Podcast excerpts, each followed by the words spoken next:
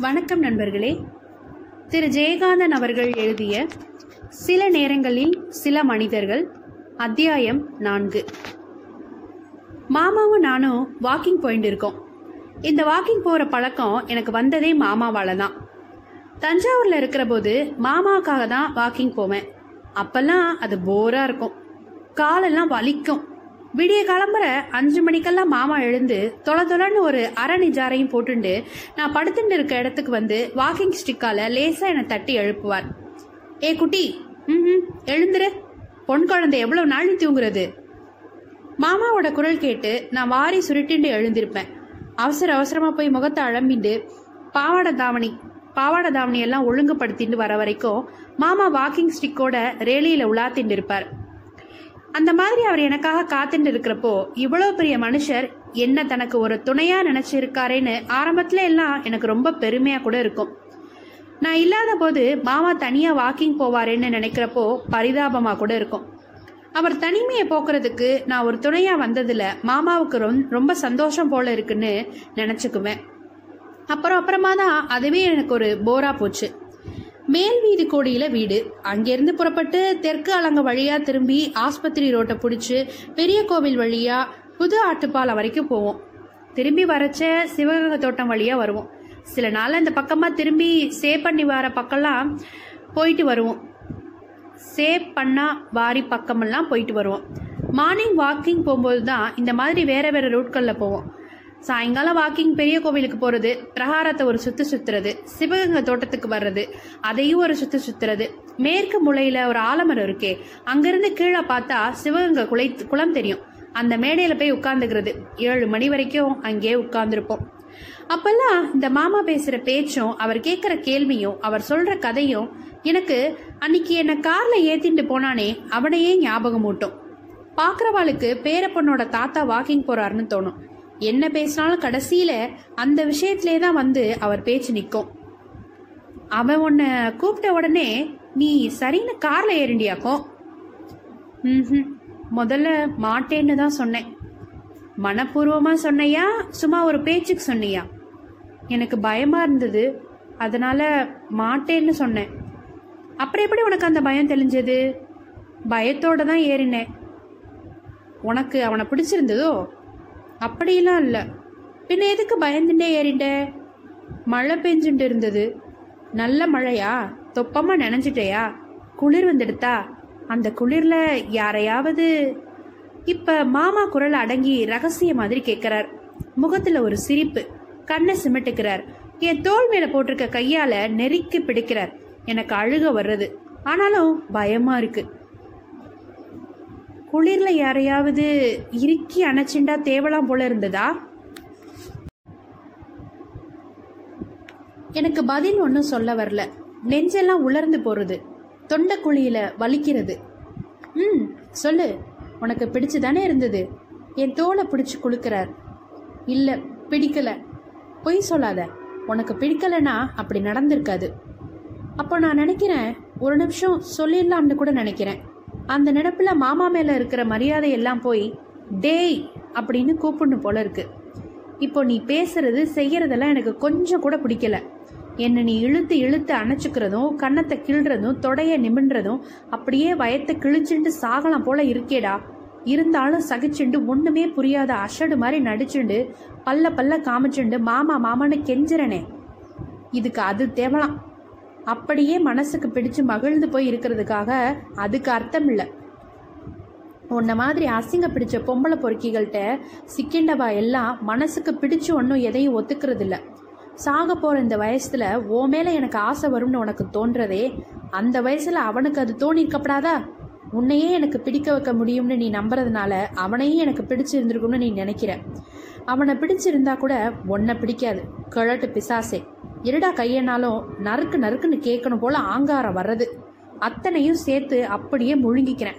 அதுதான் தொண்டைக்குழியெல்லாம் வலிக்கிறது. நெஞ்செல்லாம் உலர்ந்து போகிறது சில சமயத்தில் மாமா உபதேசம் பண்ணுவார்.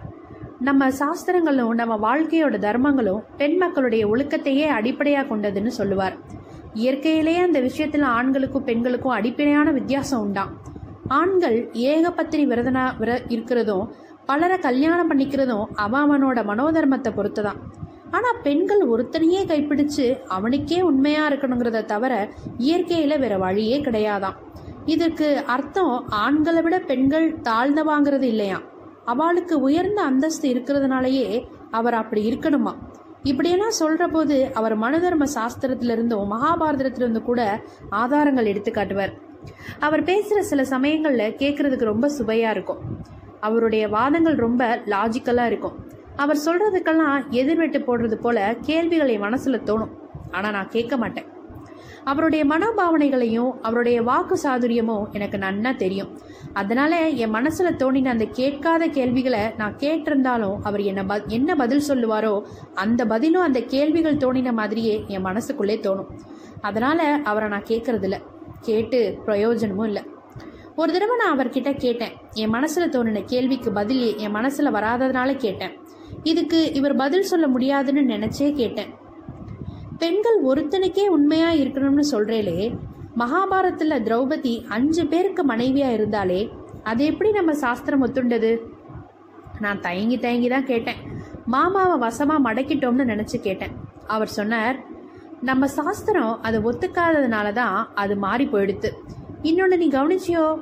இந்த கான்டெக்ட்ல குந்தி தேவியை பற்றி கேட்குறோம்னு உன் மனசில் தோன்றதோனோ எனக்கு புரியுறது புத்திர பாக்கியம் இல்லாதவர்கள் அப்படி புத்திரதனம் பெத்து புத்திரதானம் பெத்துக்கிறது உண்டுக்கிறது உண்டுங்கிறது தான் அதுக்கு அர்த்தமே தவிர அத்தனை பேருக்கும் குந்தி மனைவியாக இருந்தாலுங்கிறது இல்லை.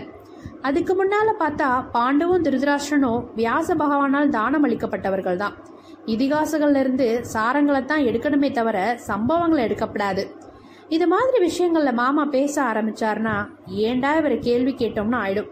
அதனாலேயே நான் அவரை கேள்வி கேட்கறதில்ல இதிகாச பூர்வமாக விளக்குறது மட்டும் இல்லாம விஞ்ஞான பூர்வமாகவும் விளக்க ஆரம்பிச்சிடுவார் மாமா. மிருகங்கள் பறவைகள் தாவரங்கள் எல்லாம் அவர் வாதத்தை நிலநாட்டுறதுக்கு முட்டு கொடுத்துண்டு வந்து நிற்கும். பத்து பெட்டை கோழிகள் இருக்கிற இடத்துல ஒரு சேவல் பொறும்பார். அவரை பொறுத்த வரைக்கும் ஒளிவு மறைவில்லாமல் ஆணுக்கு ஒரு நீதி பெண்ணுக்கு ஒரு நீதிங்கிறத ரொம்ப நியாயம்னு வாதம் பண்ணுவார். சில சமயங்களில் எனக்கு நிறைய புத்திமதிகள் சொல்லுவார். கொஞ்சம் கூட இங்கீதமோ இரக்கமோ இல்லாம உன்னை போல கெட்டு போன பெண்கள்னு ஆரம்பிப்பார். அவர் அப்படி சொல்றது நியாயம் தானேன்னு நானும் தலையை குனிஞ்சு கேட்டுண்டு இருப்பேன். நீ இனிமேலும் கெட்டு போகாம இருக்கணும்னா உன்னை இன்னொருத்தர் கையை எதிர்பார்க்காதவளாக உன் சொந்த காலில் நிற்கிறவளா உருவாக்கிக்கணும். மாமாவோட இந்த ஒரு வார்த்தையை தான் நான் மந்திரம் மாதிரி எடுத்துட்டேன் உன்னை கொண்டு போய் சமுத்திரத்தில் தள்ளணும்னோ உன் தலையில் நெருப்ப வைக்கணும்னோ சொல்கிறவா முட்டாள்கள். உனக்கு நிச்சயம் ஒரு வாழ்க்கை உண்டு. ஆனால் அந்த வாழ்க்கை உனக்கு ஒரு கன்னிப்பெண்ணுன்னு வேஷம் போட்டு அந்த வேஷத்தின் மேலே உண்டாக்குற ஒரு நாடகம் ஆயிடக்கூடாது அந்த மாதிரியான சம்சார வாழ்க்கை சாஸ்திரப்படி நம்ம தர்மப்படி உனக்கு கிடையாது. கடைசியில் அவர் பேச்சும் மறுபடியும் அந்த வழக்கமான விஷயத்துக்கே வந்து நிற்கிறது மாமா அந்த விஷயத்தை பற்றி பேச ஆரம்பிக்கிற போது அப்படியே மானசீகமாக அந்த காட்சியெல்லாம் கண்முனை காண்ற மாதிரி லயிச்சு போயிடுறார். என்னை அப்படியே வஸ்திராபகரணம் பட் மாதிரி என் உடம்பெல்லாம் கூசி போகிறது அவர் தன்னை அப்படியே அந்த அவன் ஸ்தானத்தில் ஏற்றி வச்சுண்டு அனுபவிக்கிற சந்தோஷத்துக்காகவே அடிக்கடி அந்த விஷயத்தை பற்றி கேட்குறார் அதில் அவருக்கு பரம சுக மாதிரி கண்ணெல்லாம் சொருகி போகிறது உனக்கு அவன் யாருன்னே தெரியாதா? ம் திடீர்னு அவருக்கு அந்த அவன் மேல ஒரு பொறாமையும் என் மேல ஒரு கோபமும் வந்து என் முகமே மாறி போறது. நீ இயற்கையிலேயே எவ்வளவு கீழ்த்தரமான குணமுடையவள்னு தெரிகிறதா? ஏன்னா யாருனே தெரியாத ஒருத்தனுக்கு அவ்வளவு சுலபமா எப்படி உன்னால இணங்க முடிஞ்சது? இப்படி அவர் கேட்கும்போது என்னை கழுத்தை பிடிச்சு வெளியே தள்ளினானே அந்த அண்ணாவும் என்னை சமுத்திரத்தில் கொண்டு தள்ளுறேன்னு நின்னாலே அந்த அம்மாவும் எவ்வளவு நல்லவான்னு எனக்கு தோணும். நியாயமாக பார்த்தா அந்த பேர் தெரியாத எவனோ தான் உன் புருஷன். விவாகம் குடும்ப வாழ்க்கை இதெல்லாம் உனக்கு அந்த கார்லேயே உண்டாகி அப்போவே அழிஞ்சு பொய்யா போயிடுத்து. உனக்கு உண்மையாகவே அதெல்லாம் சம்பவிக்கணும்னா அந்த எவனாலேயே தான் ஏற்பட முடியும். அப்படி ஏற்பட்டால் தான் நியாயம். அவனையே தேடி கண்டுபிடிக்கிறோம்னு வச்சுக்கோ. இந்த நியாயத்தை செய்கிறதுக்கு அவனுக்கு என்ன நியாயம் இருக்குது அவன் உன்னை நம்ப மாட்டான். காரை நிறுத்தி கையை பிடிச்சி இழுத்தவனோடெல்லாம் போகிறவளை தானே போகிறவளா தானே உன்னை அவன் நினப்பான்? அப்படி அவன் நினைக்கிறதுக்கு நியாயம் இல்லைன்னு சொல்ல உனக்கோ எனக்கோ என்ன நியாயம் இருக்கு? சொல்லு பார்ப்போம் அதனால அதெல்லாம் உன் வாழ்க்கையில கிடையாது. அந்த மாதிரி ஆசைகளை எல்லாம் நீ விட்டுடணும். மாமாவோட வாக்கிங் போகிறச்ச அவர் எவ்வளவோ பேசுவார். அதெல்லாம் ரொம்ப கசப்பாக இருக்கும். கஷ்டமாக இருக்கும். அருவருப்பாக இருக்கும். எப்படி இருந்தாலும் இப்போ நான் இருக்கேன்னு இந்த மாதிரி என்னை உருவாக்கிக்கிறதுக்கு அவர் பேச்சு எனக்கு உதவி இருக்கு. அவர் எந்த நோக்கத்தில் பேசியிருந்தாலும் என்னையும் இந்த உலகம் ஏன்? அவரையும் கூட நான் புரிஞ்சுக்கிறதுக்கு அவர் பேச்சு எனக்கு உதவி இருக்கு. அவர் அடிக்கடி ரொம்ப பச்சையாகவே சொல்றார். நீ யாருக்காவது வைப்பாட்டியா இருக்கலாம்.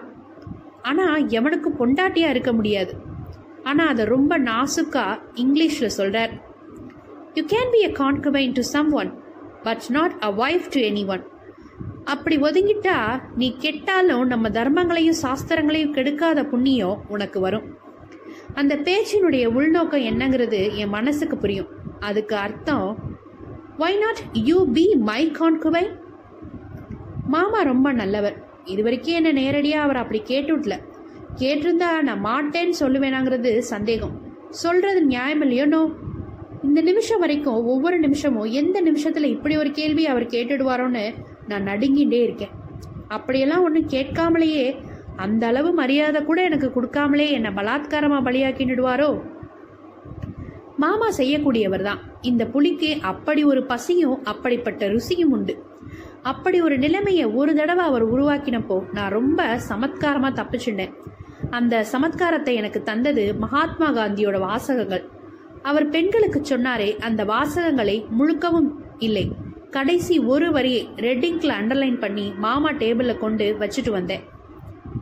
நான் பெண்களுக்கு சொல்வது இதுதான். உன்னை ஒருவன் பலாத்காரமாக கற்பழிக்க முயலும் பொழுது உனக்கு நான் அகிம்சையை உபதேசிக்க மாட்டேன். நீ எந்த ஆயுதத்தையும் பிரயோகிக்கலாம். நீ நிராயுதபாணியாக இருந்தால் இயற்கை உனக்கு தந்த பல்லும் நகமும் எங்கே போயிற்று? இந்த நிலைமையில் நீ செய்கிற குலை கொலையோ அது முடியாத போது நீ செய்து கொள்கிற தற்கொலையோ பாபமாகாது. அன்னைக்கு சாயங்காலம் வாக்கிங் போறச்ச மாமா இதை பத்தி ரொம்ப அமைதியா பேசினார். இந்த புஸ்தகத்தை நீ காலம் கடந்து படிச்சிருக்க. இப்பவாது படிச்சியே. ஒரு விதத்துல சரிதான். உன்னை பலாத்காரம் செய்ய வரவாக்கிட்ட அது பொருந்தும். ஆனா அவன் உன்னை பலாத்காரமா செஞ்சான் உன்ன மாதிரி பெண்களை எவனோ பலாத்காரம் செய்ய வேண்டாம். அவர் சொன்னது உண்மைதான். ஆனா அவர் சொன்னதை அவரே நம்பலை. அதனால தான் இந்த நிமிஷம் வரைக்கும் அவர் என்னை பலாத்காரம் செய்யாமல் இருக்கா. அப்படி அவர் செஞ்சா மகாத்மா காந்தி சொன்ன மாதிரி நான் கொலை செய்ய மாட்டேன். தற்கொலையும் செஞ்சுக்க மாட்டேன். ஏதோ ஒரு நேரத்தில் ஏதோ ஒரு பயத்தில் ஏதோ ஒரு யோசனையில் அந்த வார்த்தைகளுக்கு அடியில் பொய்யாய் நான் கிழிச்ச சிகப்பு கோடுகள் தான் இவ்வளவு காலமாக என்னை காப்பாத்திட்டு இருக்கு. தஞ்சாவூரில் வாக்கிங் போன பழக்கத்தினால நான் திருச்சியில் ஹாஸ்டல்ல இருந்து படிக்கிற போதும் இங்கே வந்த பிறகும் தனியாகவே வாக்கிங் போயிட்டுருக்கேன் மாமா மெட்ராஸ்க்கு வரச்ச எல்லாம் அவரும் முன்ன மாதிரி என் கூட வாக்கிங் வந்துடுறார். பஞ்சவடி வீட்டுக்கு வந்த பிறகு ஸ்பாட்டாங் ரோட்ல வாக்கிங் போறது சுகமா இருக்கு. அந்த கேனால் ஓரமா ஹாரிங்டன் ரோட் லெவல் கிராசிங் வரைக்கும் நடக்கிறேன். சாயங்காலத்துல ஒரு பெரிய ரவுண்ட் எடுக்கிறேன். இந்த பக்கமா காசா மேஜர் ரோடுக்கு போய் பாந்தியன் ரோட்டை கட் பண்ணி காலேஜ் ரோட் வழியா நடந்து பன்னெண்டு வருஷத்துக்கு முன்னால அந்த கார் வந்ததே அந்த பஸ் ஸ்டாப்ல கொஞ்சம் நாளி நிக்கிறேன். அப்புறம் அப்படியே நடந்து வில்லேஜ் ரோடு வழியாக அந்த பிரிட்ஜை கடந்து மறுபடியும் ஸ்பேட்டங் ரோடுக்கே வந்துடுறேன். அநேகமாக நான் வாக்கிங் போகிற போதெல்லாம் நாயை கையில் பிடிச்சிண்டு அந்த வெள்ளைக்காரியோ இல்லை பிரெஞ்சுக்காரியோ ரஷ்யாக்காரியோ தெரியல. அங்கே ஏதோ ஒரு கான்சுலேட் இருக்குது எஸ் அது பெல்ஜியம் கான்சுலேட் எதிரே வராள். அவளாம் நடந்து வரலை. அந்த நாய் இவளை இழுத்துட்டு வருது. அந்த நாயோட இழுப்பில் நடந்து போகிறது ஒரு நல்ல எக்ஸசைஸ் போல இருக்குது என்னை எதிரில் பார்த்த உடனே அவள் லேசாக சிரிக்கிறாள் சில சமயங்களில் விஷ் பண்ணுறா நானும் விஷ் பண்ணுறேன் அவள் பேர் என்னவோ? என் மனசுக்குள்ள நான் அவளுக்கு வச்சிருக்க பேர் லேடி வித் டாக் செக்காவோ துர்கனவோ இந்த தலைப்பில் ஒரு கதை எழுதியிருக்கான் அவளை பார்க்குற போதெல்லாம் எனக்கு அந்த கதை ஞாபகம் வருது. துர்கனே ஞாபகம் வருது. செக்காவ் ஞாபகமும் வருது. அவளுக்கு அந்த நாயை நான் ரொம்ப ரசிக்கிறேன்னு நினப்பு. எனக்கு பெட்ஸே பிடிக்காது. எதுக்கு தான் மனுஷா நாயையும் பூனையும் கட்டிண்டு மாரடிக்கிறாளோ? பெட்ஸ் வளர்க்குறது ஒரு பெர்வர்ஷன் எனக்கு தோன்றுது. பெர்வர்ஷன்கிறதே ஒரு விதத்துல மனுஷ இயல்பு தானே. மிருகங்களுக்கு கூட பெர்வர்ஷன் உண்டாமே. பெர்வர்ஷன்கிறதுக்கு தமிழ்ல என்ன? ஆர்கேவி வக்கரிப்புன்னு அடிக்கடி போடுறார். விகாரங்கிறது பொருத்தமா இருக்குமோ? இல்ல விகாரம்ங்கிறது மீனியா?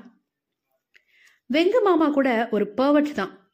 ஒருவேளை செக்ஸ் மீனியாக்கார்லயோ அவர் ஒரு பர்வட் ஒரு சாடிஸ்ட் இல்லைன்னா அம்மஞ்ச மாமி அப்படி அடிப்பாரா? என் தோலை இப்படி வலிக்க வலிக்க நெருக்குவாரா? சில சமயத்துல மாமா கிள்ளுனா அந்த இடத்துல அப்படியே ரத்தம் கண்ணி போறது. பெண்களை தொடாம பேசினா என்னவா? இன்னும் வெயில் வரல. மணி இன்னும் ஆறு கூட ஆகல. ஜில்லு ஜில்லுன்னு காத்து வருது மாமாவும் நானும் மெதுவா நடந்துட்டு இருக்கோம். என் தோளில ஒரு கைய போட்டுண்டு இன்னொரு கையில வாக்கிங் ஸ்டிக்கை பிடிச்சிண்டு தாத்தாவும் பேத்தியும் போல நாங்க ரெண்டு பேரும் நடந்துட்டு இருக்கோம். வழக்கம் போல மாமா ஆரம்பிக்கிறார். அந்த ஆர்கேவி எழுதின கதையை நானும் படிச்சேன். உங்க அம்மா அதை படிச்சுட்டு அழுதாலாம் உங்க அம்மாவையும் அந்த கதையை படிக்க சொன்னியாமே? வாட் யூ மீன் அவர் என் தோலை நெருக்கி பிடிக்கிறார். நான் நெளியிறேன். அதோ அந்த வெள்ளக்காரி நாயை பிடிச்சுட்டு எதிரே வர்றா. நான் ஒரு புளிய பிடிச்சிட்டு அவ எதிரே போறேன். கிட்ட வர்றச்ச அந்த நாய் மாமாவை பார்த்து முறைக்கிறது. மாமா அந்த வெள்ளக்காரிய முறைச்சு பாக்குறார் லேடி வித் எ டாக்னு அவளுக்கு நான் பேர் வச்சிருக்கேனே. லேடி வித் எ டைகர்னு அவ எனக்கு பேர் வைப்பாளோ? அவ இடத்துல நான் இருந்திருந்தா அப்படிதான் நினைச்சுக்குவேன். இப்போ அப்படித்தான் நினைக்கிறேன். நான் தான் லேடி வித் டைகர்.